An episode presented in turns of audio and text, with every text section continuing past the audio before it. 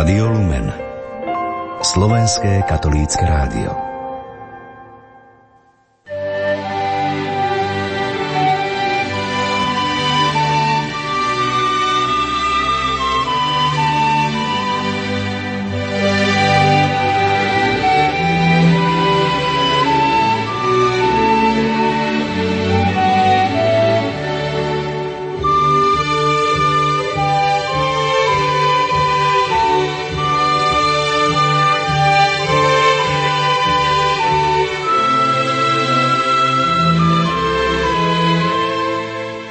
Pekné sviatočné popoludne, milí poslucháči, Anselm Green vo svojom trojkráľovom rozímaní píše Bože, Ty prebývaš v jasnom svetle a predsa Tvoja sláva zažiarila celému svetu v dieťati v jasliach. Mudrcom sa zjavila hviezda. Tvoje svetlo ju poslalo na púť, aby ťa hľadali, našli a vzývali. Nechávajú všetko ležať a stáť a vydávajú sa na púť svojich srdc. Berú zo sebou zlato, kadidlo a mirhu zlato lásky, kadidlo svojej túžby a mirhu svojej bolesti. Predstupujú pred dieťa, padajú pred ním a vzývajú ho. Tým, že ho vzývajú, zabúdajú na seba, sú práve tam úplne prítomní. Ich túžba sa naplnila, predstavujú svoje dary a v dieťati spoznávajú kráľa, ktorému darujú svoje zlato. Boha, ktorému prinášajú kadidlo a lekára, ktorý za nich umrie, aby uzdravili ich rany. Jemu venujú mirhu, liečivú bylinu z raja, ktorá uzdravuje všetky rany. Ja na svojej ceste často neviem, kde stojím a kam moja cesta vedie. A niekedy som unavený ísť ďalej a chcem zostať stáť a odpočívať. Daj nech na obzore môjho srdca zažiari hviezda, aby som šiel ďalej po svojej ceste k tomu, ktorý jediný dokáže naplniť moje túžby. K Bohu, ktorý sa stal človekom, dieťaťu v jasliach, ktorom sa zjavila Tvoja sláva. Daj nech dieťa ti rozpozná múdrosť, ktorá aj mne ukazuje cestu k pravému životu a uč ma tajomstvu zývania, jednoducho pre tebou padnúť, zabudnúť na seba a na svoje starosti, pretože sa ma dotýkaš ty. Amen. Začína sa naše trojkrálové vysielanie na slávnosť zjavenia pána a dovolte mi, aby som v štúdiu Rádia Lumen privítal mojich a vašich hostí, oca Štefana Fábriho, kaplána vo farnosti Pany Márie v Kisuckom Novom meste a člena liturgickej komisie. Štefan, požehnaný nový rok, všetko dobré. Ďakujem, Pavol, za pozvanie do tejto relácie a prajem aj tebe krásne popoludne, takisto aj všetkým našim poslucháčom. A oca Petra Staroštíka, správcu farnosti Banská Bystrica Fončorda, takisto člena liturgickej komisie. Peťo, aj tebe požehnaný nový rok a veľa Božieho požehnania v ňom. Zájomne aj tebe, Pavol, aj všetkým poslucháčom požehnané sviatočné popoludne. Tak 6. január máme, 6 dní nového roka 2017. Počuli sme to aj v pastierskom liste, že bude poznamenaný fatimskými udalosťami, ale predsa len nedá mi neopýtať sa. Dali ste si na začiatku roka aj možno nejaké také predsavzatie? No, tak dal som si, že by som mal schudnúť tento rok. No ale neviem, či sa spýtaš na takéto, či chceš také nejaké zbožné počuť. Skúsme aj také duchovné. Také duchovné, no tak duchovné rásť. Ja si som čítal, že pekným príkladom pre každého z nás môžu byť stromy, lebo vraj rastú celý život. Že keď sa lípa dožije aj 500 rokov, tak vždy na jar buď vyraší, alebo uschne. Že nikdy na jeseň nie je taká, ako bola na jar, keď na každom konáriku člen o milimeter, ale, ale vyrastie. A tak také vzatie popri teda tom hlavnom mám aj také, aby som duchovne rástol celý rok. Peter? Štefán si to krásne vyjadril aj jedno, aj druhé pre mňa. Myslím si, že sa s tým môžem stotožniť. Keď sme ešte stále v tom úvode, takže ešte uvažujem ako, ale myslím si, že to plnej miere sa stotožňujem. Hlavne, keď aj sem sme museli výjsť hore schodami a zadýchaní 10 minút pred reláciou, aby sme sa vydýchali. Pomaličky, pomaličky nám vrcholí Vianočné obdobie. Naši poslucháči si isto pamätajú, že na štedrý deň popoludní sme tak symbolicky otvárali ano, toto ano. Vianočné obdobie a teraz tak symbolicky, ako keby sme ho uzatvárali, hoci ešte nedela krstu Krista pána pat, patrí do Vianočného ano, obdobia. Ako ste prežili sviatky? Tak myslím si, že Ehm, ja osobne mm, Možno ako kňaz e, tak veľmi intenzívne, aj keď e, vždy sa snažíme tak povzbudzovať. Myslím si, že kňazi neponáhľajte sa, neuštvite sa. A myslím si, že aj pre nás kňazov to vždy tak veľmi platí a je to vždy také aktuálne, takže je dobre si to tak ustriehnúť, ale som vďačný Pánu Bohu, že sa mi podarilo nájsť si aj čas naozaj na meditáciu, na modlitbu, na adoráciu. A toto vnímam ako niečo, čo bolo takým požehnaním pre mňa osobne a preto také hlbšie prežívanie sviatočných dní. No a zároveň mám Vianoce veľmi rád kvôli tej atmosfére a kvôli tým koledám, ktoré veľmi rád spievam tak ti je aj ľúto, že tohto roku sú také krátke. Áno, áno. Že krst pána je o dva dní hneď po zjavení pána. Tak každý, kto sa ma pýtal, ako som preto sviatky, ja som každému odpovedal, že pracovne. Takže naozaj, aspoň ja to tak vnímam, že, že ak sa naozaj chcem zodpovedne pripraviť aj na všetku tú bohoslužbu, liturgiu, e, na príhovory a, a vôbec ešte ja teda tak nejako osobitne sa usilujem vždy si tak zopakovať aj jednak históriu tých jednotlivých slávení, ich obsah, náplň, e, trošku si prerozímať liturgické texty, tak vnímam to, že to je aspoň pre mňa osobne tak dosť náročné obdobie.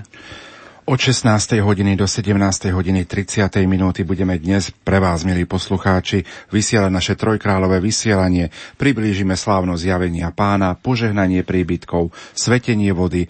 Ak máte nejakú otázku k téme, respektíve napíšte nám, ako vy prežívate dnešnú slávno zjavenia pána 0911 913 933 a 0908 677 665. To sú naše SMS-kové čísla a mailová adresa lumen zavináč lumen.sk. Požehnané sviatočné vysielanie vám do štúdia Rádia Lumen prajú majster zvuku Richard Švarba, hudobná redaktorka Diana Rauchová a moderátor Pavol Jurčaga.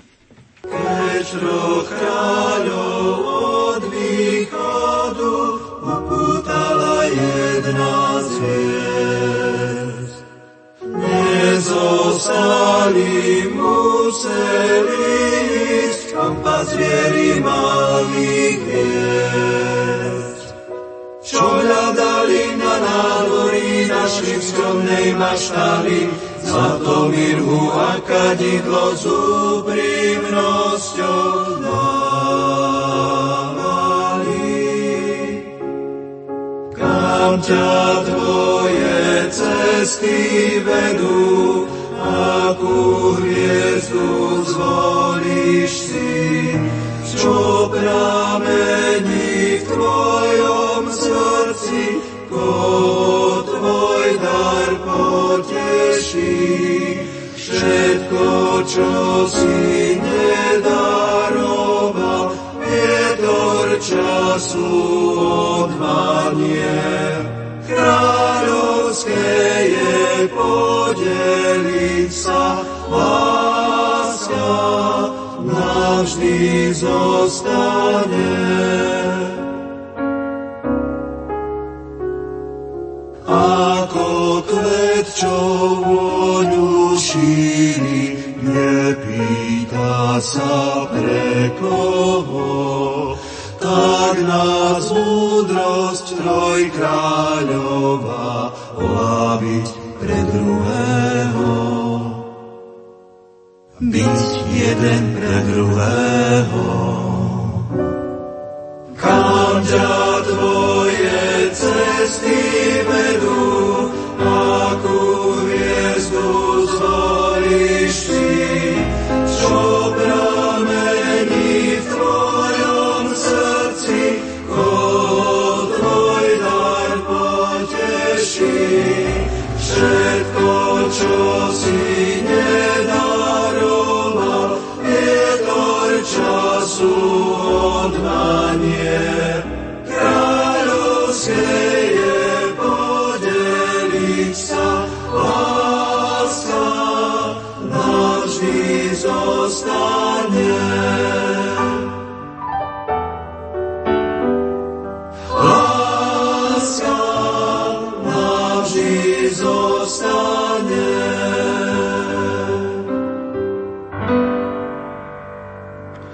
Na slávno zjavenia pána vysielame naživo z bansko štúdia Hrádia Lumen s otcom Petrom Staroštíkom a s otcom Štefanom Fábrim.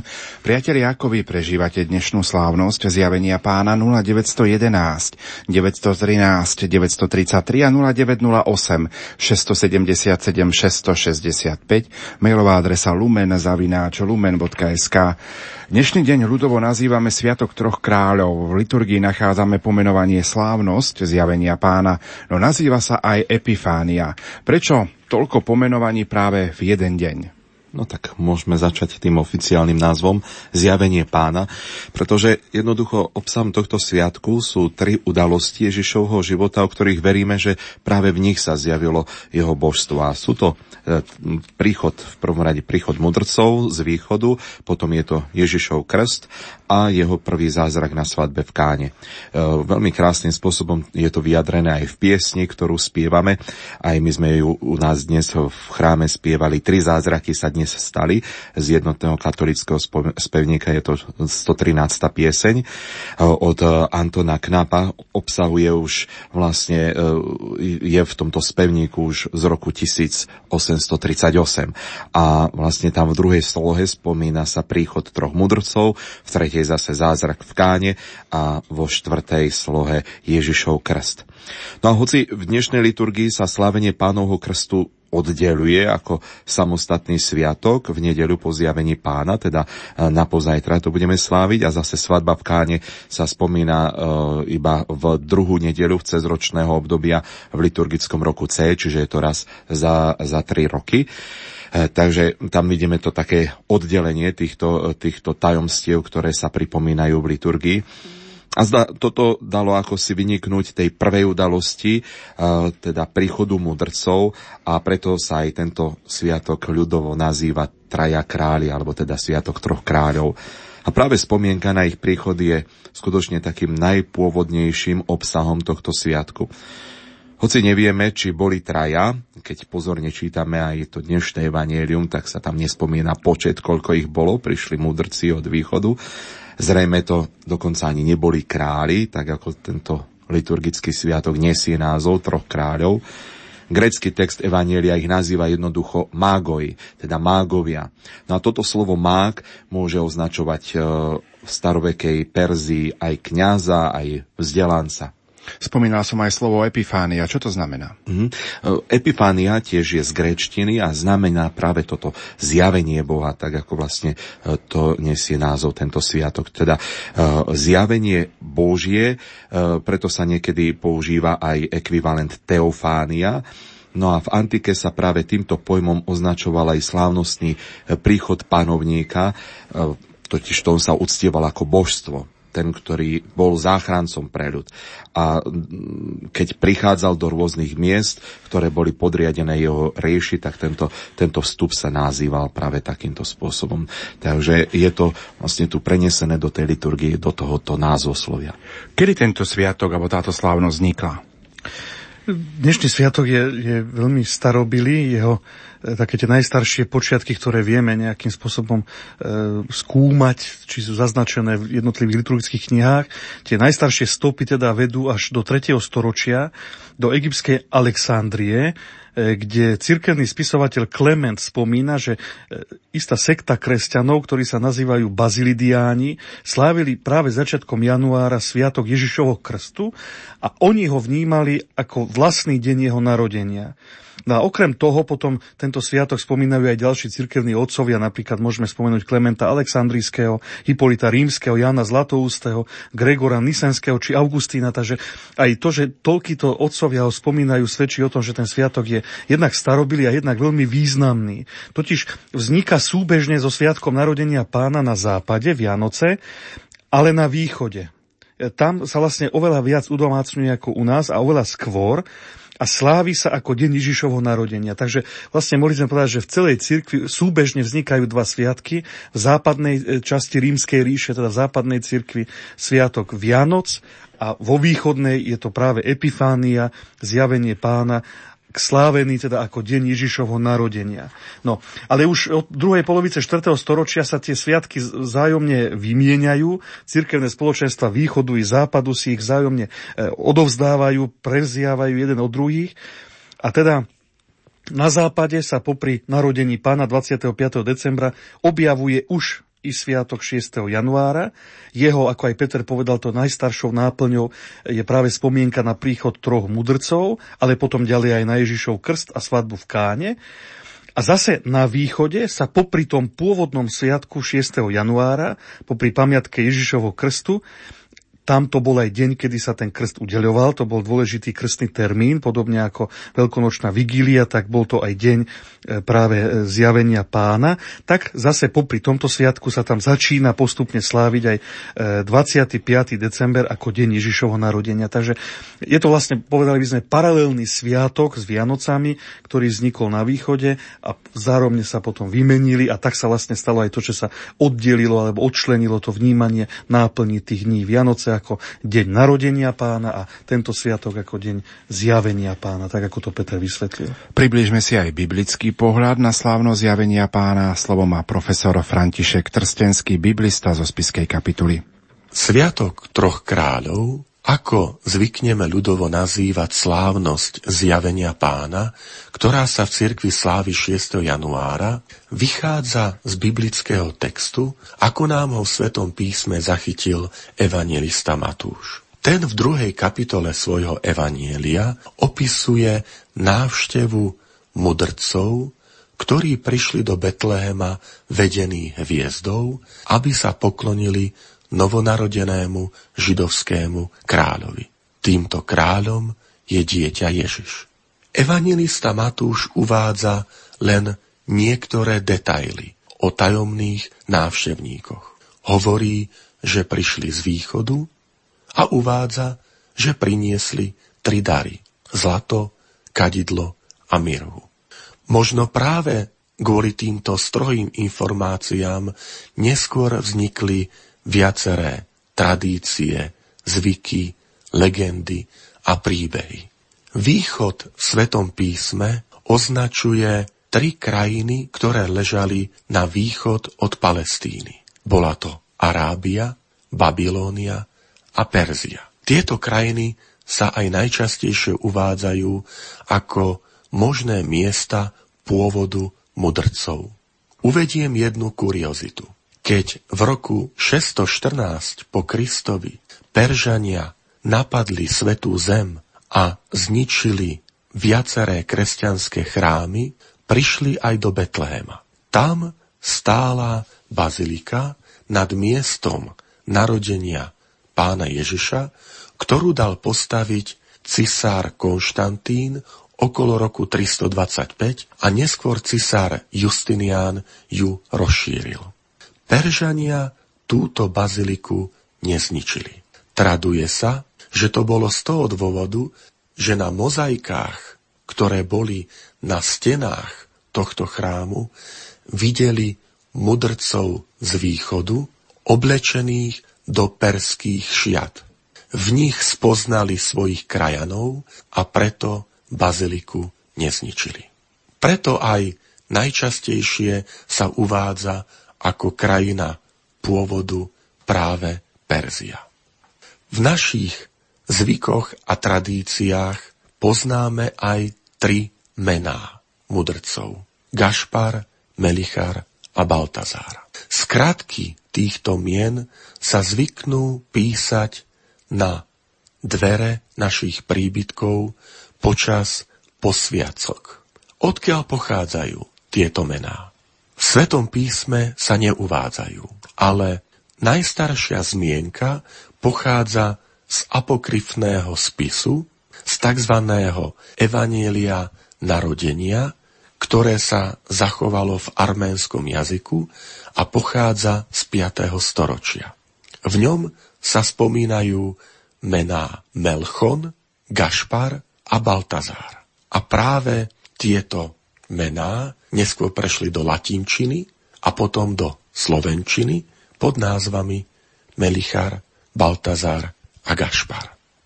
Tri dary, ktoré priniesli, sú aj dôvodom, prečo sa domnievame, že boli traja.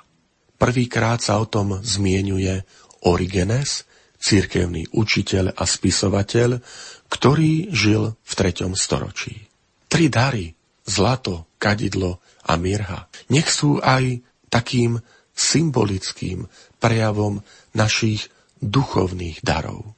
Nech naše životy sú taktiež skvostom, okrasou, s ktorou vždy budeme prichádzať k Ježišovi, aby sme sa mu poklonili.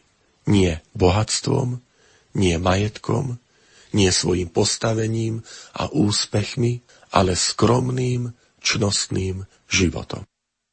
Tak sme počúvali biblistu profesora Františka Trstenského zo spiskej kapituly. My pokračujeme v našom rozprávaní s otcom Petrom Staroštíkom a s otcom Štefanom Fábrim. V dnešný deň sa na mnohých miestach požehnávala tzv. trojkráľová voda, ale aj sol, krieda, tymián. Môžete nám trošku priblížiť význam týchto požehnaní, lebo boli sme toho účastní, ale aby sme aj trošku pochopili, vedeli pochopiť tieto požehnania. Ano liturgia často používa obrad pokropenia požehnanou vodou a je vlastný napríklad aj vo veľkonočnom období, aj vlastne e, tam, keď požehnávame e, vodu a takisto aj tu je priestor na to. E, v prvom rade v liturgii vždy ide o pamiatku krstu. Ehm, táto voda je požehnaná a ňou sme pokropení na pamiatku nášho krstu. My máme tento obrad preto aj vložený do úvodu slávenia Sv. Omše, kde vlastne nahrádza úkon kajúcnosti a kde teda toto pokropenie svetenou vodou, tamto záznieva aj v tých textoch, je preto, aby sme si pripomenuli náš krst aby sme teda boli očistení od riechov. Východná liturgia vkladá tento obrad požehnania vody v predvečer v sviatku zjavenia pána na vigíliu. Zdá sa však, že pôvod požehnania vody v tento deň súvisí so starobilým pohanským zvykom tzv. vodných slávností, ktoré sa v tomto čase, v tomto období konali v Egypte pri Níle, kedy pohanskí kňazi prednášali modlitby nad vodou Nílu a potom ňou e, touto vodou pokropili ľudí, ľud. Um, akýmsi podporením tejto mienky by mohlo byť aj to, že e, teologicky by pamiatka nášho krstu skôr pripadala na sviatok krstu, e, krstu Krista pána, ale vlastne vykonáva sa dnes. Hovoríte o vode, ale požehnáva sa aj sol, ktorá sa sype do vody, potom sa požehnáva krieda, požehnáva sa tymián, ktoré tak e, trošku s vodou asi nesúvisia. Tak, tak, presne tak. E, Peter vlastne vysvetlil vodu, tá je, by som povedal, že taký, takým hlavným predmetom požehnávaní v dnešný deň. E, no a to, že prečo aj sol a prečo aj krieda a prečo tymián, tak myslím si, že asi tak najkrajšie to vyjadria same tie modlitby, ktoré kňaz vlastne recituje pri tom požehnávaní, tak e, skúsim aspoň niektoré tie hlavné časti teda z nich e, prečítať. Takže pri požehnávaní soli sa kňaz modlí takto. Bože, prosíme ťa, požehnaj túto sol. Svojmu prorokovi Elizejovi si ukázal nasypať do prameňa, aby vode vrátila blahodárnu silu aj my sypeme soľ do vody a prosíme ťa, aby nás pokropenie touto vodou oslobodilo od nepriateľských útokov a pomohlo nám žiť pod stálou ochranou Ducha Svetého. Tak tá sol teda súvisí naozaj s vodou. Je to teda znak, ktorý vykonal už prorok Elizej a myslím, že Môžeme tam vnímať aj vôbec ten účinok soli, že jednak teda nielen na konzerváciu bola tá sol používaná, ale aj na čistenie ako dezinfekciu a potom aj tá, ktorá dáva chuť. A to je vlastne naznačené v tej modlitbe. Že... Sú to také hlboké slova aj pri tom ano. požehnaní vody, aj pri tom požehnaní ano, soli. Áno, určite. Práve tu, to je, hovorím, že tá sol, ten význam v živote, ktorú, ktorý sol má, tak je to prenesené práve sem, že teda, aby nás pokropenie vodou oslobodilo od nepriateľských útokov, teda tam je ten náznak toho očistenia, tá moc tej soli, áno, aj exorcistický, a potom, aby nám pomáhalo žiť pod ochranou Ducha Svetého. Teda to je, by som povedal, že tá chuť života, ktorú potrebujeme, tie dary dary Ducha Svetého. Takže to je význam, význam soli, ktorá teda sa dáva do vody. Ale teda je tam v prvom rade ten odkaz na, na ten istý úkon, ktorý konal starozákonný prorok Elizeus. No a potom je krieda, Bože, požehnaj túto kriedu, ktorou urobíme znak kríža nad vchodom do našich domovov, príbytkov. Daj, nech nezabudneme, že celý náš život patrí tomu, ktorý nás na tomto znaku vykúpil. Takže tu už vidíme, že tá krieda má súvis nie e, s vodou a ani tak veľmi nie s kostolom, ale práve s tým zvykom požehnávania príbytkov, ktorý sa v našich krajinách koná v tomto období. A teda v prvom rade to, že vera je dverí kresťanov sú poznačené znakom kríža. Myslím si, že môžeme tam vidieť takú, takú nejakú, nejaký, nejaký obraz e, toho, ako kniha Exodus starozákonná hovorí o tom, že Izraelitov v Egypte zachránilo to, že mali vera je poznačené krvou baránka a tá kresťania e, vlastne značili vera je svojich príbytkov znakom kríža. To je tam v tej modlitbe vyjadrené, aby sme nezabudli, že náš život patrí tomu, ktorý nás na tomto znaku vykúpil. No a my k tomu znaku kríža ešte sme zvykli potom pripísavať aj letopočet a aj tie tri písmenka CMB, vysvetlíme ich za chvíľu. אפילו. Ja by som dokonca aj vlastne v tej modlitbe požehnania ano. vody je tiež tam vlastne ano. taký odkaz, že ňou si budeme pokropiť, pokropíme ano. naše ano. príbytky, čiže tam tá súvislosť je tiež daná. Takže možno aj práve preto zase, že tú vodu požehnávame teraz, alebo možno inak povedané, že ak ten obrad požehnania vody, ako si to povedali, je starší, tak možno práve preto je toto obdobie spojené s požehnávaním domovov, lebo je, je tu požehnanie vody, ktorá sa pri tom požehnaní používa. No a napokon je tymián, kadidlo, a znova tá modlitba povie, e, Bože, požehnaj toto kadidlo, ktoré zapalujeme pri spomienke na dary mudrcov od východu, Urob ho znakom svojho požehnania, ktoré preniká naše príbytky a z našich domov utvor miesta bratskej lásky. Takže znova je tu veľmi silný odkaz na to, že aj toto kadidlo sa používa práve pri požehnávaní našich príbytkov a je znakom modlitby Božej, Božej prítomnosti, ktorá naplňa dom, ktorý je požehnaný Bohom, tak ako, ako ten dym kadidla, miestnosť, ktorej sa zapaluje. Takže e, sol súvisí s vodou a voda teda sa môže použiť akokoľvek, ako, ako, akákoľvek iná požehnaná voda, ale teda je tam vyslovne povedané, že touto vodou budú pokropené aj naše príbytky a potom Tymiana Krieda už vyslovene majú súvis s požehnávaním príbytkov. O požehnávaní príbytkov budeme rozprávať potom v ďalšom stupe, ale o význame slávnosti zjavenia pána bude hovoriť aj cirkevný historik a farár v Salciach dr. Gabriel Brenza. Pochádza z východu a práve on mi v nasledujúcej nahrávke priblíži a aj našim poslucháčom, že ako veľmi bol slávený sviatok zjavenia pána práve na východe. Tento sviatok nám prišiel z východu. Na východe sa už v 3. storočí slávila slávnosť pánovho krstu, ale aj jeho zjavenie sa, ktoré sa odohralo nielen pri Jordáne, ale aj na svadbe v Kane Galilejskej a samozrejme pri zjavení sa mudrcov v Betleheme. Aj nám tento sviatok prišiel ako veľmi starobilý sviatok. Matúšov evaníliový príbeh o tom, ako mudrci hľadali spasiteľa, je pre nás veľmi inšpirujúci. Oni boli vedení svetlom hviezdy a my máme byť podľa liturgie vedení svetlom viery a neprestaňme na svojej životnej púti hľadať Boha, hľadať Mesiáša. Neprestaňme sa mu kláňať, lebo človek, keď kráčí pred svojim pánom, vtedy je najväčší. A neprestaňme mu odovzdávať dary, zlato lásky svojho srdca, kadidlo svojej modlitby a mírhu svojho utrpenia a ťažkosti. Na východe ste ho zvlášť mali vo veľkej úcte. Ako ste ho prežívali?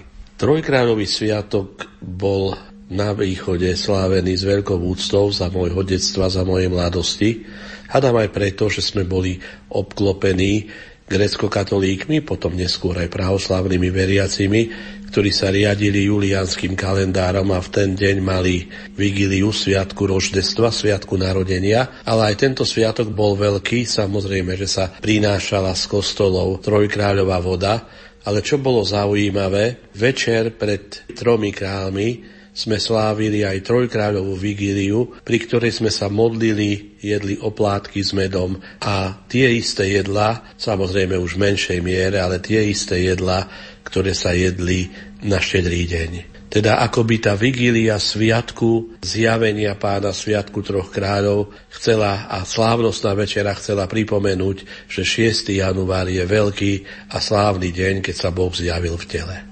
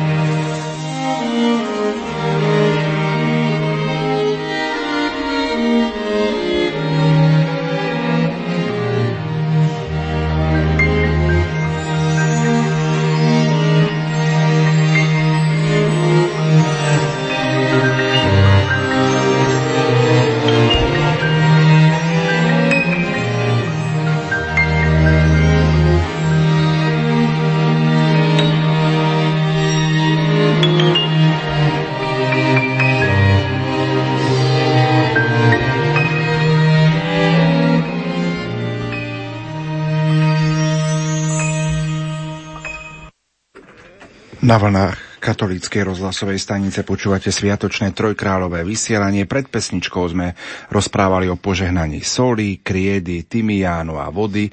Štefan, ty si priblížil aj tieto modlitby a predpokladám, že modlitby naznačujú aj taký súvis požehnávaním príbytkov domov, kde bývame. Tak, tak, lebo tie modlitby vlastne vyjadrujú to, že ten dôvod, pre ktorý tieto veci sú požehnávané, a tak ako som to teda pred tým vstupom hudobným povedal, e, tak naozaj je tam, je tam e, veľmi silný ten akcent na to, že požehnávanie príbytkov domov.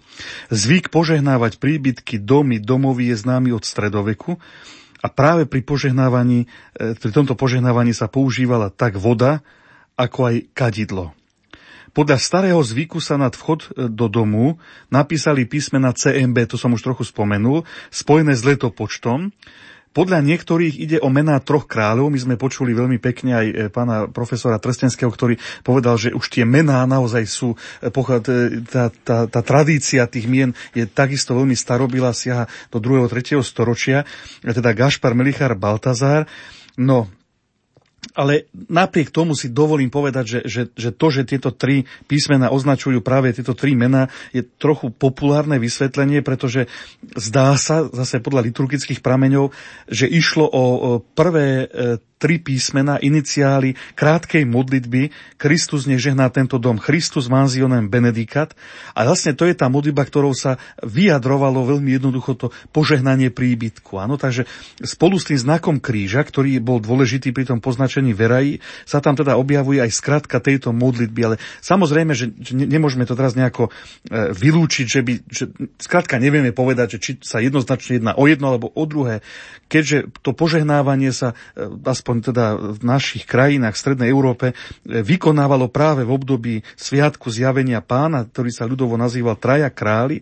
A práve to, že im tradícia dala tieto tri mená, e, tak určite, určite nám tie tri písmená pripomínajú aj ich. Nemôžeme povedať, že, že by to bola len tá latinská modlitba a nebolo by to tak, lebo tá tradícia je starobila, naozaj starobila. Takže e, Môžeme pri pohľade na ten nápis na dverách eh, jednak teda si pripomenúť troch kráľov, to zdôraznil aj pápež Benedikt XVI, že nech nám oni pripomínajú to, že my máme byť tými hviezdami v tomto svete, ktorý, ktoré privádzajú ľudí ku Kristovi a jednak môžeme myslieť na tú modlitbu a môžeme ju vlastne aj vysloviť v duchu, vždy keď budeme do domu prichádzať alebo z domu odchádzať, nech pán požehná tento dom. A našiel som aj ďalšie slova pápeža Benedikta XVI, ktorý o požehnávaní domov hovoril takto. Veľmi sa mi to páči. Prosíme pána, aby býval s nami, aby chránil tento dom, aby ho uzavrel pred každým zlom, hroziacim a ničivým. A ďalej prosíme ho, aby ho otvoril v duchu pravej lásky, aby ho urobil domom pohostinnosti, v ktorom sa budeme mať radi a spoločne sa staneme pútnikmi do väčšnosti. A práve tým, tí pútnici, to je tam alúzia na tých, na tých troch kráľov. Ale práve tieto slova emeritného pápeža Benedikta, myslím si, že e, mohli by sme mať na pamäti skutočne vždy vtedy, keď sa budeme domov vracať z práce, zo školy, z akýchkoľvek povinností a zbadáme to tam napísané po celý rok, tak si môžeme povedať práve toto, že, že máme sa usilovať o to, aby, aby, e, aby ten dom bol naplnený duchom pravej lásky, aby to bol dom pohostinnosti, v ktorom sa budeme mať radi. A samozrejme, že k tomu nám prispieva aj to Božie požehnanie, ktoré, ktoré teda pri tom požehnávaní domov si vyprosujeme a ktoré je nám udelené. A ten nápis nám to vždy môže naozaj pripomínať. Ja, ja som sa snažil dnes pri liturgii aj povzbudiť, aby si ľudia zobrali tú požehnanú vodu domov, aby ju používali vo svojom každodennom tak. živote. Že myslím si, že uh, do každej katolíckej domácnosti patrí ku dverám svetenička tak, so tak. svetenou vodou. To už aj naši drevenici a naši predkovia mávali pri vchodoch. To tak trošku tak vytratilo. A, to, a preto povzbudzujem aj mladé rodiny. Ja snažím sa niekedy, keď idem do novej, do novej domácnosti, aby som tam priniesol práve sveteničku a, a aby tam tá svetená voda bola, že by sme sa prežehnávali. Je to sila modlitby a práve to požehnania, ktoré zvolávame na seba a je to vlastne cestu sviatosť krstu, ktorú si takýmto spôsobom pripomíname. To požehnávanie domov môže, nazývame ľudovo aj koleda. Aha. A je dôležité, aby sa toto požehnanie domu konalo presne dnes na slávnosť zjavenia pána, alebo sa môže udelovať aj inokedy. Možno toto vrta aj našim poslucháčom v hlavách. Áno, Palko, na túto otázku sa dá odpovedať z niekoľkých uhlov pohľadu.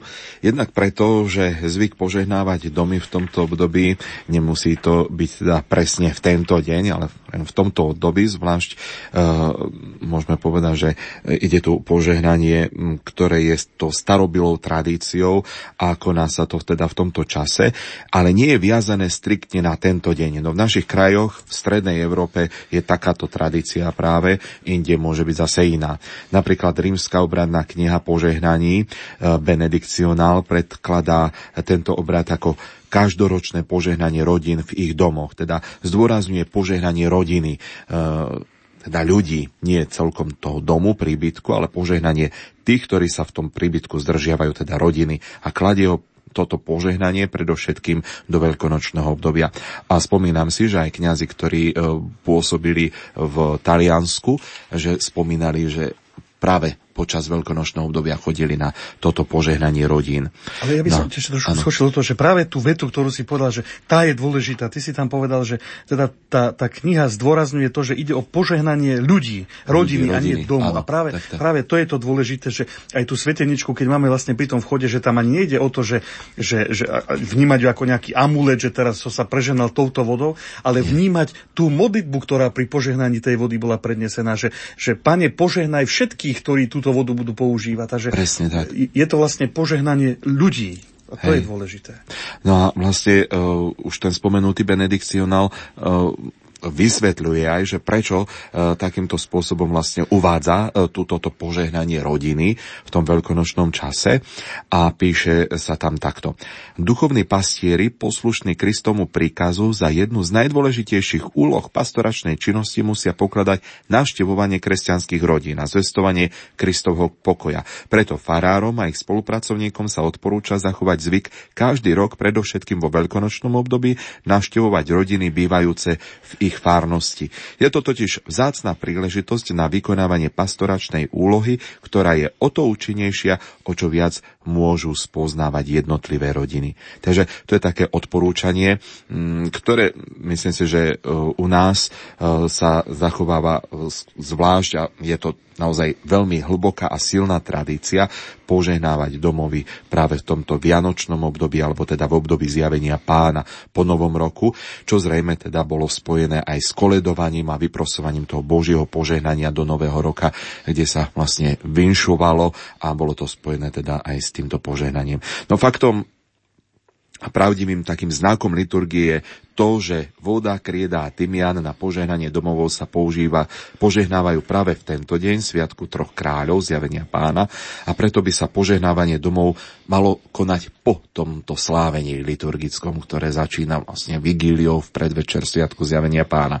Je také zvláštne, alebo teda by bolo pre mňa zvláštne a nie celkom pravdivé, keď požehnávame vodu, tak hovorí, že ktorou pokropíme, a už sme pokropili napríklad medzi sviatkami ešte ešte pred Novým rokom, e, alebo teda e, pri požehnaní e, kriedy, ktorou poznačíme naše veraje a už boli vlastne poznačené. Čiže je, myslím si, že pravdivosť toho znaku sa uskutočňuje až potom, keď sa požehná a z toho sa zoberie a používa sa to pri požehnaní vlastne v období zjavenia pána. Týmto sme sa však dotkli také možno zaujímavej veci. U nás sa požehnávanie domov aj koledovanie spája aj s tzv. dobrou novinou. Práve vtedy koledníci značia veraje domovou, kriedou a mnohí ľudia ich návštevu považujú za požehnanie domu. Ako to možno takého, z takého aj liturgického hľadiska je? Hm. No, je to zaujímavá otázka, ktorú si položila. Myslím si, že trochu aj citlivá. Aspoň ja sa tak s ňou stretávam. Ale trochu som predpokladal, že, že sa toho dotkneme a tak som si našiel jedno zaujímavé svedectvo nemeckého benediktína, teológa, náboženského spisovateľa Anselma Grüna, ktorého modlitbu mimochodom sme počuli v úvode tejto relácie a on spomína takto.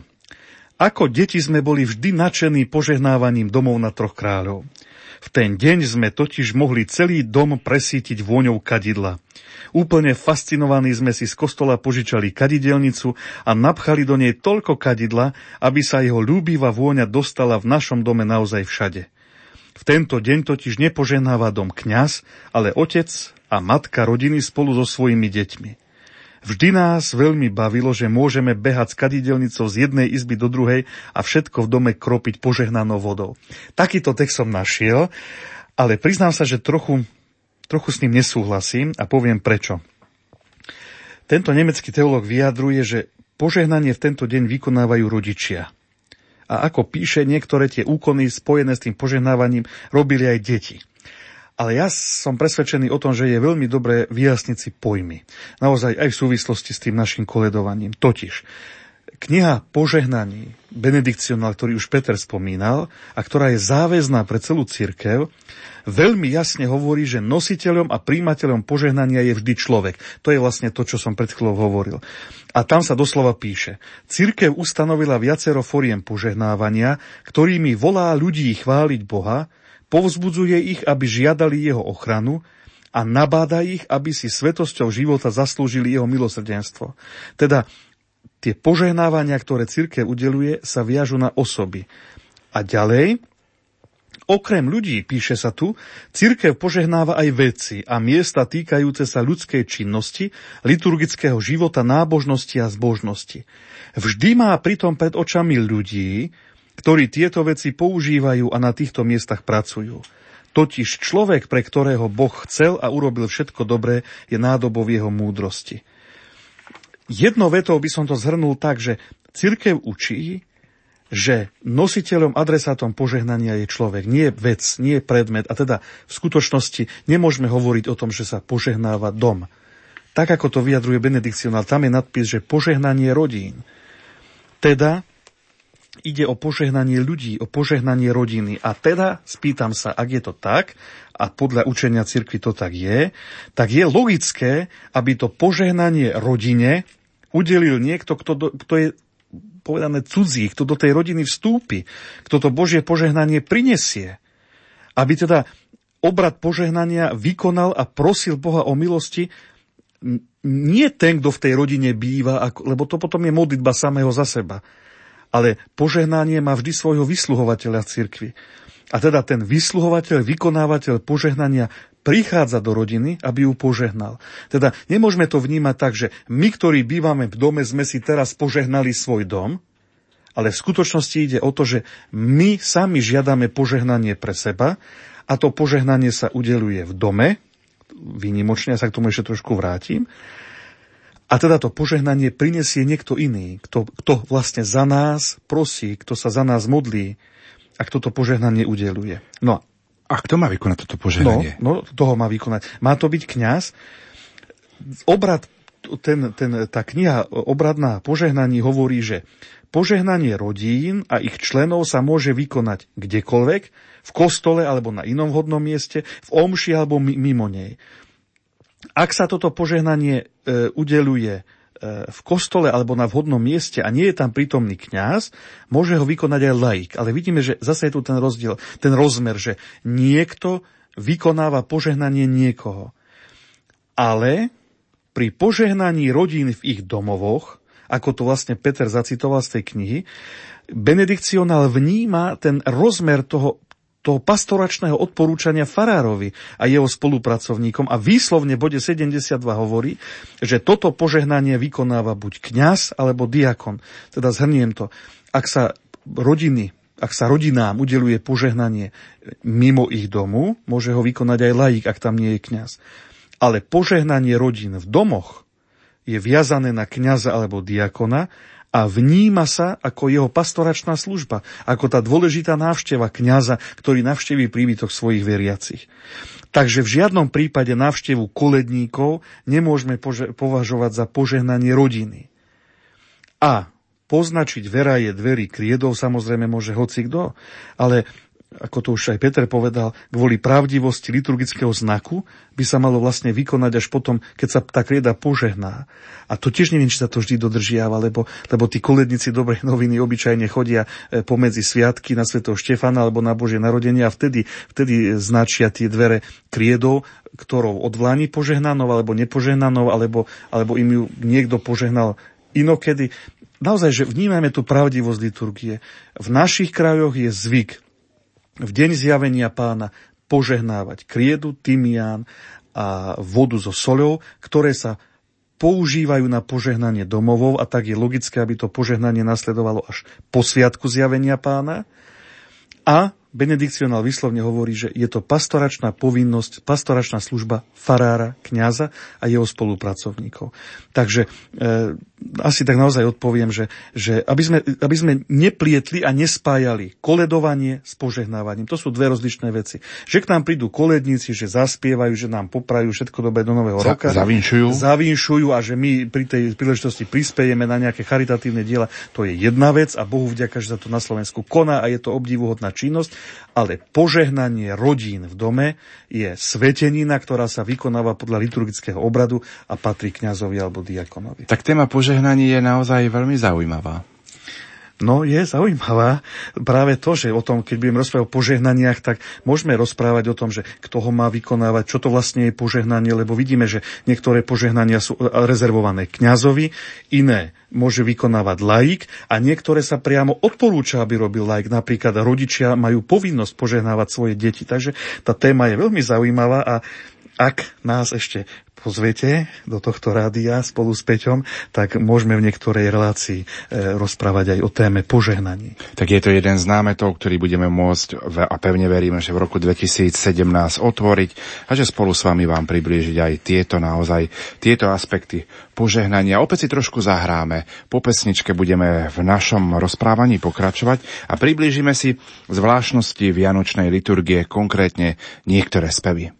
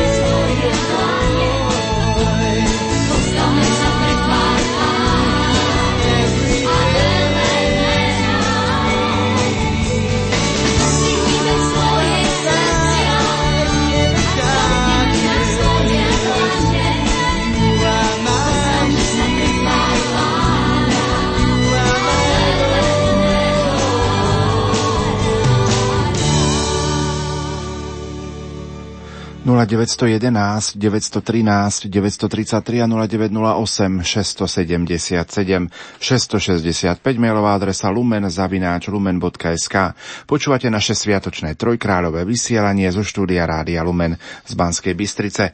Píše nám poslucháčka Zuzana. Počúvam vás zaujímavý rozhovor, som šťastná, že patrím do cirkvy. S bohatou tradíciou som vďačná za dar krstu a možnosť žiť pod vedením Ducha Svetého. Krásne.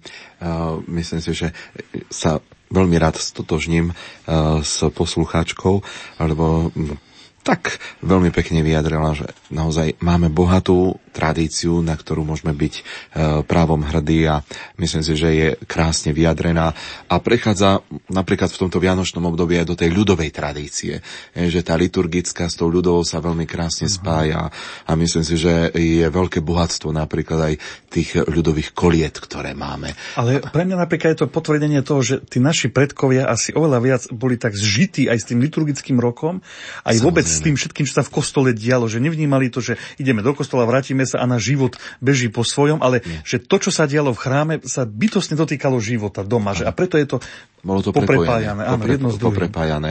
A počnúc Vianocami, adventom e, a potom pôst, e, veľkonočné slávenie, požehnanie úrody, e, dožinky a všetko tak, toto. Tak. V tento deň sa číta po Evanieliu aj e, text, ktorom sa oznamujú dátumy sviatkov počas roka. Čo tento text vyjadruje a prečo sa vlastne číta? Predpokladám, že dnes už nie je asi aj, ani tak potrebné, lebo máme všetci tie kalendáre. Tak. V minulosti to bolo aj kvôli tomu, že mnohí ľudia nemali kalendáre, ale prečo sa to aj teraz tak číta? A práve to je to, to je tá tradícia, ktorá je veľmi krásna. Mne to bolo naozaj dnes, keď som to čítal, tak mm. také trošku úsmevné, že, že ohlasujem dátum Veľkej noci a všetci máme už toľko plno tých kalendárov na každej stene. Všetci už vedeli, aký Všetci dátum už... povieš. A, a, aplikácií. Áno, áno. Ale predsa, podľa toho rímskeho martyrológia vlastne je tu zachovaná tradícia tohto ohlásenia dátumu Veľkej noci. Prednáša ho diakon alebo samotný celebrujúci kňaz, môže ho prečítať alebo dokonca slávnostným spôsobom ho oznámiť spevom. Niekto by aj mohol namietať, že toto oznámenie nespievajú, ale dá sa to, dá sa Dá sa to. Dá, sa to. Dá sa to. Ja trošku možno som mal s tým problém, ale Štefan dá to ešte to. pri... Štefan ma e, pre, pred reláciou ešte to trošku učil, že by som, neviem, či to večer na večerné a ešte skúsim. A tak mohol by si skúsiť. Povzbudil ma, že Vychádzaj z toho, že nikto nevie, aký nápev tam má byť. Takže už keď to trošku aj skrútiš do strany, tak to, to nevadí. Takže ja teraz navrhujem, aby sme si vypočuli nahrávku, ktorú urobil žilinský bohoslovec Zdenko Mravec, ktorý nám ukáže, že sa to dá a že to môže byť aj takto slávnostne. No tak poďme si vypočuť zvukovú nahrávku. Milí bratia a sestry, Pánova sláva sa nám zjavila a vždy sa bude zjavovať medzi nami, až kým on sám nepríde. V rytmoch a striedaní času si pripomíname, a prežívame tajomstva spásy. Centrom celého liturgického roka je posvetné trojdnie ukrižovaného, pochovaného a vzkrieseného pána, ktoré vrcholí v nedeľu na Veľkú noc tomto roku 16. apríla. V každú nedeľu, ktorá je veľkou nocou týždňa, Svetá církev sprítomňuje túto veľkú udalosť spásy, v ktorej Kristus premohol hriech a smrť. Z veľkej noci pramenia všetky sveté dni, Popolcová streda, začiatok pôstneho obdobia prvého marca. Na nebo vstúpenie pána, 25. mája. Zosanie Ducha Svetého 4. júna. Prvá adventná nedeľa 3. decembra.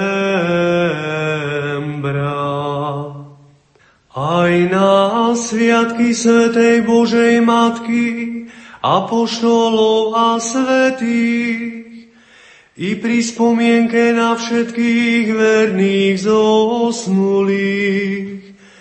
Církev putujúca na zemi ohlasuje veľkú noc svojho pána.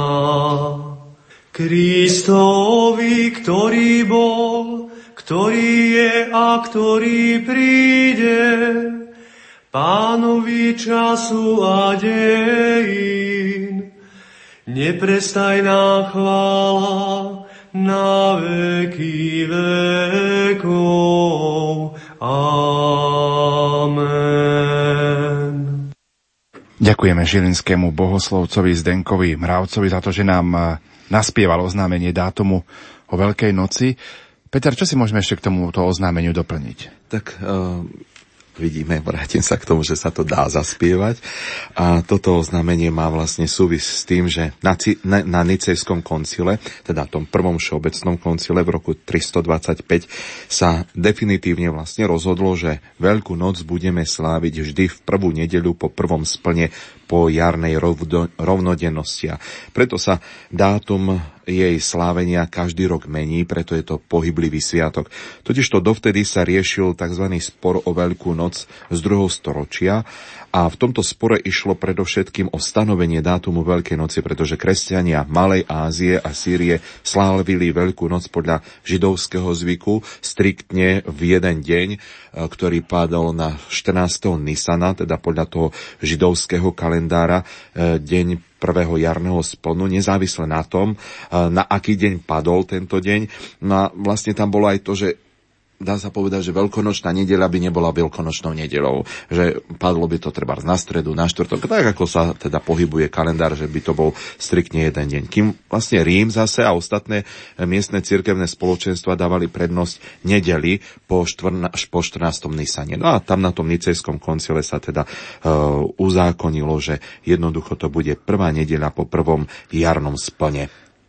Takže uh, toto oznámenie má veľmi starobilý pôvod už v 4. storočí, e, kedy skutočne nebolo bežné mať kalendár ako dnes a teda pri pohyblivých sviatkoch neostalo nič iné, len každý rok znova a znova tento dátum Veľkej noci, veľkonočnej nedele znova a znova vypočítať. A keďže egyptiania boli dobrí hvezdári, Nicejský koncil poveril aleksandrijského patriarchu výpočtom tohto dátumu a následne aj jeho oznámením e, všetkým cirkvám. No a toto oznámenie môžeme teda hovoriť, že je skutočne veľmi starým zvykom, kedy diakon práve na tento sviatok Epifánie, teda zjavenia pána, čo bolo vlastne taký prvý veľký sviatok Nového roka, tak diakon vystúpil na ambónu a slávnostne oznámil, kedy sa v tomto roku bude sláviť Veľká noc. Neskôr k tomu sa pridal aj dátum začiatku pôstu, aj sviatok na nebo vstúpenia pána, sviatok Turíc a dnes aj prvej adventnej nedele Nového cirkevného roku. Teda je to vlastne poučenie o štruktúre liturgického roka, ktorý ako akým spôsobom, alebo teda kedy ho budeme sláviť, tie jednotlivé sviatky pohyblivé, eh, kedy budeme v tomto novom roku sláviť. Takže myslím si, že toto je ten význam, ktorý sa nám tu ponúka nie, že by sme nemali kalendáre, máme, ale ten slávnostný spôsob ohlásenia, ako ideme sláviť. A potom si môžeme všimnúť aj to, že naozaj vrcholom celého roka je Veľká noc, že najprv sa oznámi dátum nej a od toho sa odvodia všetky ostatné dni, teda, teda aj Vianoce, aj všetky ostatné sviatky istým spôsobom vrcholia na, naozaj na Veľkú noc a z nej vychádzajú. To je tam v tom speve zdôraznené. Vidíme, že jed, jeden s druhým sviatkom naozaj so sebou súvisia, ale verím, že naši poslucháči počúvali pozorne, Podľa toho, čo sme počuli, tak budeme mať dlhý fašiang, lebo pôstne obdobie začína 1. marca a Veľká noc 16. apríla. Áno. Presne tak. Poďme k SMS-kám, ktoré prichádzajú do štúdia Rádia Lumen. Píše mama Eva z Popradu. Dnešný sviatok prežívame sviatočne vo veľkom očakávaní narodenia nášho prvého vnúčatka. Nech betlehemská rodina požehnáva tieto chvíle. O, tak blahoželáme samozrejme a teda modlíme sa za šťastný pôrod. Aj my doma očakávame, moja sestra už tuším, že najbližšie dva týždne by mala mať termín, takže pridávam sa v očakávaní spolu s k vám, takže očakávam netier. Tak budeme pamätať v modlitbách na Tak napadlo, že, že som si dal predsa vzatie schudnúť a keď bude dlhý fašiank, tak bude tých šišiek zase veľa. Neviem, či sa mi to podarí. Dal by pán skoro, skoro dva mesiace, lebo naozaj komplet celý február a plus ešte od 8. januára, takže skoro dva mesiace, mesiace. bude fašiank. E, poďme ďalej, píše poslucháčka Euka. Pekný večer. Stalo sa mi, že hoď príjmam požehnanie, mám aj napriek tomu niekedy akýsi strach či je Boh dosť silný, keď vidím rôzne podoby zlého. Čo vtedy? Svetý otec František na Veľkú noc tohto roku mal e, pekný príhovor, kde povedal, že Boh vždy zvíťazí. Je mocnejší ako náš hriech, je mocnejší ako akékoľvek zlo tohto sveta. On je pán. To tak aj zdôrazňujeme aj v tom, tom zjavení svätého Jana, je to tam zduplované pán pánov a kráľ kráľov. Viete, e, ten strach je, sme ľudia, je, je nám istým spôsobom vlastný. Bojíme sa o tých, ktorých máme radi, bojíme sa o svoj vlastný život. Je to pochopiteľné, keby sme sa nebáli, e, bol istým spôsobom mi to bolo nenormálne, asi aj choré, takže ten strach nejakým spôsobom s našim životom súvisí, ale, ale my, kresťania, vo viere máme ten strach prekonávať. Preto svätý Pavol povie, že láska láska vyháňa všetok strach. Teda e, to neznamená, že, že, že nie je v našom živote prítomný, ale že práve v tom okamihu strachu si musíme uvedomiť, že Božia láska je mocnejšia. A celý náš život je vlastne takou školou dôvery, že vždy a, sa učíme na novo dôverovať v tých jednotlivých ano. skutočnostiach, aj v tom pokušení. A myslím si, že je to vždy veľké pokušenie strachu. Že, že aj toto je tak a prichádzajú mi ešte na um tie slova pána Ježiša, e, lebo zdá sa, že ten strach asi, by som povedal, že je tak e, strach o bezpečnosť, o život asi aj v Európe to vnímame tieto dni, ale Ježiš nám povedal, že nebojte sa tých, ktorí môžu siahnuť na váš život a na vaše telo, ale e, oveľa viac sa bojte tých, ktorí by vás mohli pripraviť o nebo. Takže vidíte, aj tam je ten strach, že, že, že, že bojte sa toho, toho, kto by vás mohol o nebo pripraviť, parafrazujem. Takže naozaj, že, že majme strach, ale majme strach o spásu. Dajme si ešte jednu sms v tomto stupe. Dajme. Ďakujem rodičom, že som kresťanom a že ma dali pokrstiť. Dnes mám výročie krstu. Aká to radosť, keď Ježiško je v jasličkách. Tak to blahoželáme, je to krásny čas, keď na Sviatok zjavenia Pana, teda troch kráľovství, boli pokrstení. A aj tá nastávajúca nedeľa pre nás, Krst Krista Pána, je pre nás tiež takou príležitosťou pre všetkých azda, aj keď to nie je výročný deň krstu, ale si pripomenúť ten svoj vlastný krst a poďakovať pánovi a po, potom už, keď rozprávame o tej vode dneska dosť veľa, tak by som povedal, že aj e, vo vchode do každého nášho kostola je aj svetenička a máme zvyk, keď do toho kostola vstupujeme sa prežehnať a to je tiež pamiatka krstu. Takže aby sme si uvedomili, že, že do toho spoločenstva kresťanov, ktoré sa schádza v kostole, patríme pretože sme pokrstení.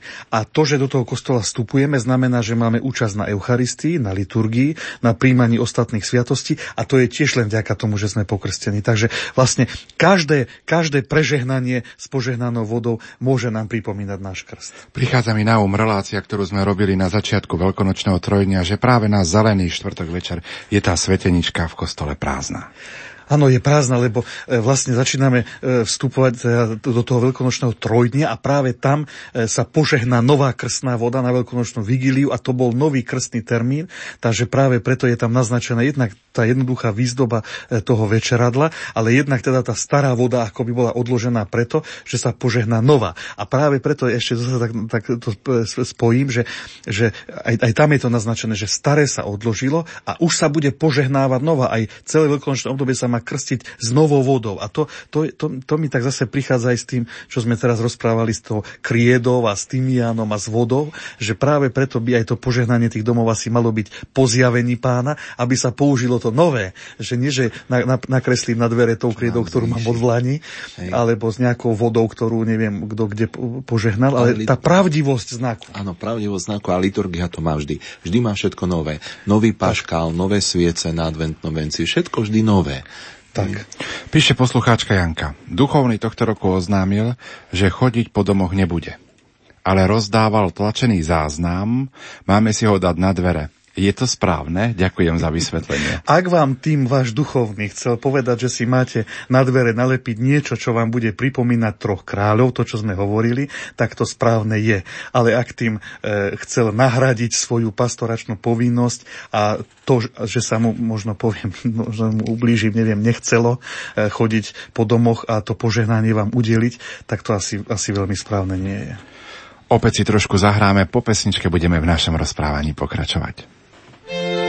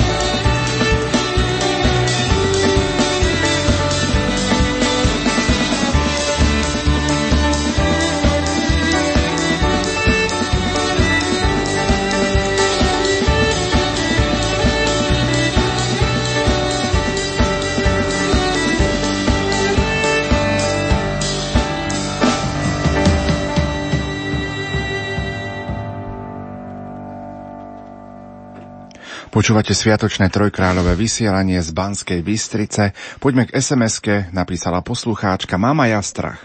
Stále sa vraciam k mojim hriechom a neviem si odpustiť. Stále rozmýšľam, či som sa zo všetkého vyspovedala a či mi pán Boh odpustil. E, počul som na, na tento váš problém takú zaujímavú odpoveď E, kardinála Špidlíka už nebohého, ktorý e, spomínal, že sa stretol s jedným človekom, ktorý vraví, že má problém veriť, že mu pán Boh všetko odpustil. A on na tomu hovorí, že poznáte vyznanie viery, verím v Boha? Ten človek hovorí, že poznám. Tak, tak Špidlík hovorí, tak sa poďme modliť spolu. Verím v Boha Otca Všemovco. Veríte? Verím. Verím Ježiša Krista jeho syna. Veríte? Verím. A hovorí, že a takto sme prešli celé kredo až k vete. Verím v odpustenie hriechov. Veríte? tak keď veríte všetko, tak verte aj toto. Je to súčasťou vyznania viery, táto, tá, tá viera, že nám Boh odpúšťa. A potom naozaj aj učenie cirkvy a určite je správne, je to, že e, pri vyznaní hriechov Svetej spovedi pre platnosť rozhrešenia je potrebné vyznať e, všetky ťažké hriechy. To znamená, že tie všedné, tie denné nemáme povinnosť vyznávať a Sveta spoveď ani nie je zoznamom všetkého toho, čo sme vyparatili, ale je prejavom pokánia. To znamená, že odpustené je nám vtedy, ak túžime svoj život napraviť, ak túžime sa tých hriechov zbaviť a že sme tam čosi zabudli a možno si niečo nespomenuli.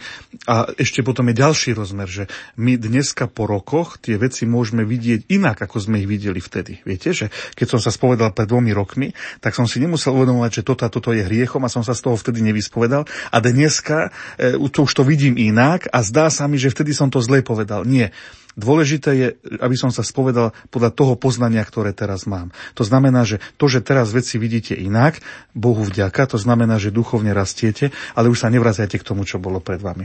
E, za vami. E, žite preto, čo je pred vami. Ešte jedna sms mm-hmm. Počúvam vašu reláciu. Chcela by som sa opýtať, či je pri požehnávaní rodín na zjavenie pána potrebné, aby všetci členovia rodiny boli vyspovedaní. Tak to je zaujímavá otázka. No, tak ale... Zaujímavo odpoviem. Sviatosti účinkujú ex opere operato, to znamená, to je taký latinský terminus technicus, ktorý znamená, že samým tým úkonom, to znamená, že ak by e, napríklad niektorú sviatosť, dajme tomu, ja neviem, vymyslím si sviatosť birmovania, prijal napríklad birmovanec aj v stave hriechu, tak ju príjme platne. A keby aj vysluhovateľ bol v stave hriechu, že napríklad kňaz, ktorý by krstil, dajme tomu, by bol v stave hriechu, tak pokrstil platne. Ale požehnanie je svetenina a tá účinkuje ex opere operantis. To znamená na základe jednak viery a jednak našej duchovnej dispozície. Jednak toho, kto tú, kto tú sveteninu udeluje. E, preto preto vlastne veríme, že, že príhovor svetých je, je taký vzácný a to ich orodovanie má takú silu, lebo veríme, že, že, že sú svetí, že sú blízko Bohu a jednak tá, tá, tá veľkosť Božieho požehnania je závislá od našej dispozície. Poviem to inak, že Boh nám vždy dá toľko, koľko sme schopní a ochotní prijať. Predstavte si, že Boh je nevyčerpateľný prameň, naozaj si to môžeme s prameňom vody napríklad pripodobniť a my sme nádoba. Ten prameň sa nikdy nevyčerpá ale každý z neho môže prijať toľko, aká veľká tá nádoba. Jak niekto príde s malým hrnčekom, tak príjme, obrazne hovorím, áno, trochu. Ak niekto príde ako veľká nádoba, ktorá je otvorená v Božej milosti a v čistote srdca, tak príjme o to viacej. Takže ja by som povedal, že áno, aj požehnávanie rodín by mohlo byť pozvaním, príležitosťou preto, aby sme boli vyspovedaní, aby sme, aby sme e, sa ho zúčastnili s čistým srdcom. Jednoducho tak byť disponovaný, ako tak, to z toho, z toho vychádza, že byť disponovaný pre prijatie tých milostí, ktoré ide aj, aj cez toto požehnanie. Už sme počuli zaspievané oznámenie o nadchádzajúcich sviatkoch v liturgickom roku, ale vo Vianočnej liturgii sa ma, sme sa mali možnosť stretnúť ešte s jedným zaujímavým spevom, ktorý sa prednášal pred e, polnočnou svetovom show na Vianoce na slávnosť narodenia pána. Áno, je to spev, ktorý sa volá Kalenda, už jej názov naznačuje, že má opäť niečo spoločné s kalendárom. No aby sme si to mohli lepšie e, priblížiť, tak by som opäť poprosil o zvukovú nahrávku. Tentokrát kalendu prednáša e, doktor Štefan Tuka Farár v Dlej nad Oravou. 25. decembra po uplynutí nespočetných vekov od stvorenia sveta. Keď na počiatku stvoril vo nebo človeka utvoril na svoj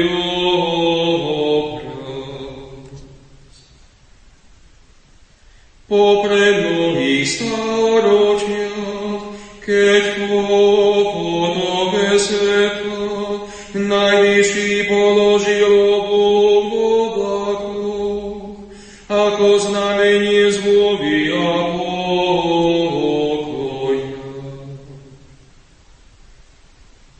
Dvadsať jeden storočí potom,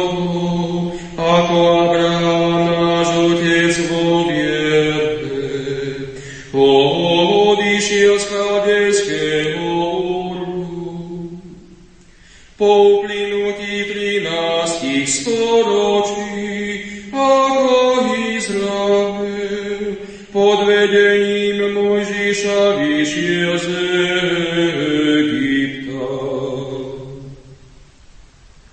od pomazania Davida za kráľa po asi tisíc rokov.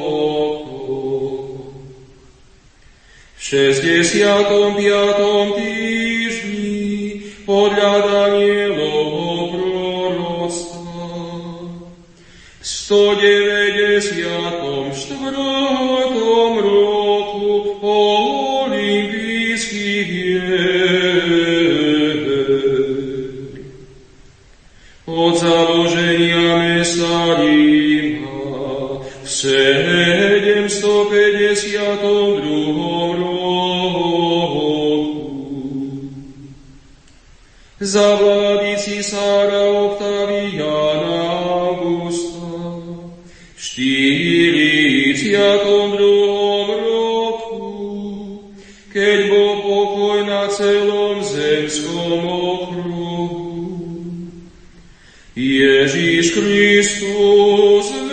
Večný Boh a syn večného Otca, chcel svojim lásky plným príchodom posvetiť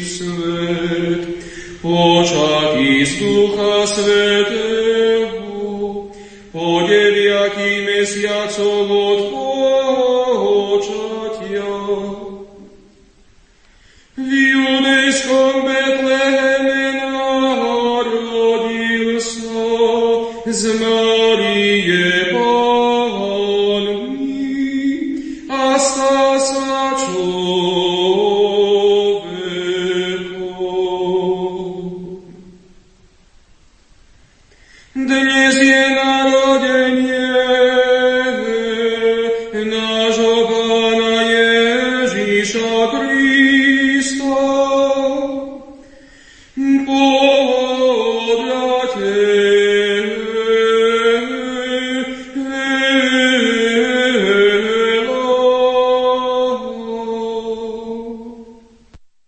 Tento spev pred polnočnou tzv. kalendu sme počúvali. Štefan, čo si k tomu môžeme povedať?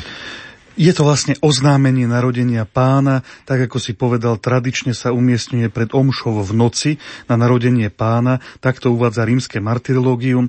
Myslím si, že u nás na Slovensku sa moc nespieva v mnohých kostoloch farnosti a možno ani nevedia, že niečo také existuje. Je to Ja spievam. No, chvala Bohu. Spievam a, a len v tej jednoduchšej forme. Tak, tak, ale ja to chcem povedať, že, že to bude asi spôsobené tým, že ten spev, stredoveký spev bol, bol vylúčený z liturgie a vlastne až v roku 1980 ho znovu zaviedol pápež Jan Pavol II, takže možno práve preto aj v povedomí starších kňazov napríklad absolútne ten spev nejako nefiguruje. Jednou vetou čerpá zo svätého písma, ale aj z udalostí rímskej a gréckej histórie a vlastne tento spev predstavuje narodenie Ježiša Krista ako viditeľný vrchol dejín sveta a dejín spásy a ilustruje to tými jednotlivými udalosťami a výpočtami rokov tých, tých dôležitých udalostí e, svetových, ale aj biblických dejín. Sviatočné trojkráľové vysielanie je na konci. O chvíľočku ponúkneme našim poslucháčom spravodajskú reláciu Infolumen. Čo na záver, aký duchovný odkaz dať našim poslucháčom, ktorí nás dnes podvečer počúvali?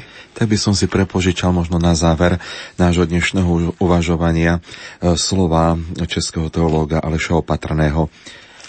Skúsenosti ukazujú, že Boh dáva aj dnes svoje hviezdy, ktoré vedú ku Kristovi. Pred očami jednotlivcov alebo skupiniek, ale nie davu, stále robí svoje znamenia tak, ako pred očami učeníkov v káne, takže môžu v Ježiša uveriť. Podobne ako pri Jordáne, prehlasuje vo svojej cirkvi, že Ježiš je jeho milovaný syn, plný ducha a že je na najvýš dobré poslúchať ho.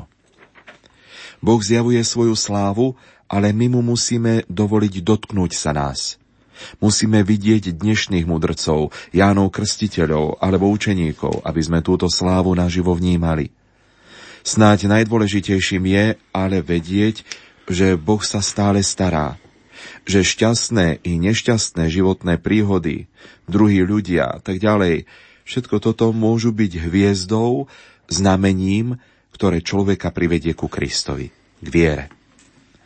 Hviezda je tu ale len na čas, potom sa stratí, aj keby žiarila čo ako jasne. Dav od Jordánu sa rozíde, svadba sa skončí, víno sa vypije. Kto však našiel Krista, ten už toto všetko nepotrebuje. Božia sláva v Kristovi sa ho dotkla, vstúpila do jeho života. Neostáva teda iné, len radovať sa s Kristom a žiť s ním. A ak náhodou niekomu my sami slúžime ako hviezda, nesmieme zabudnúť, že táto naša úloha je síce dôležitá, ale len prechodná. Hviezda zmizne, ale Kristus, ak sme ho našli, ostáva na veky.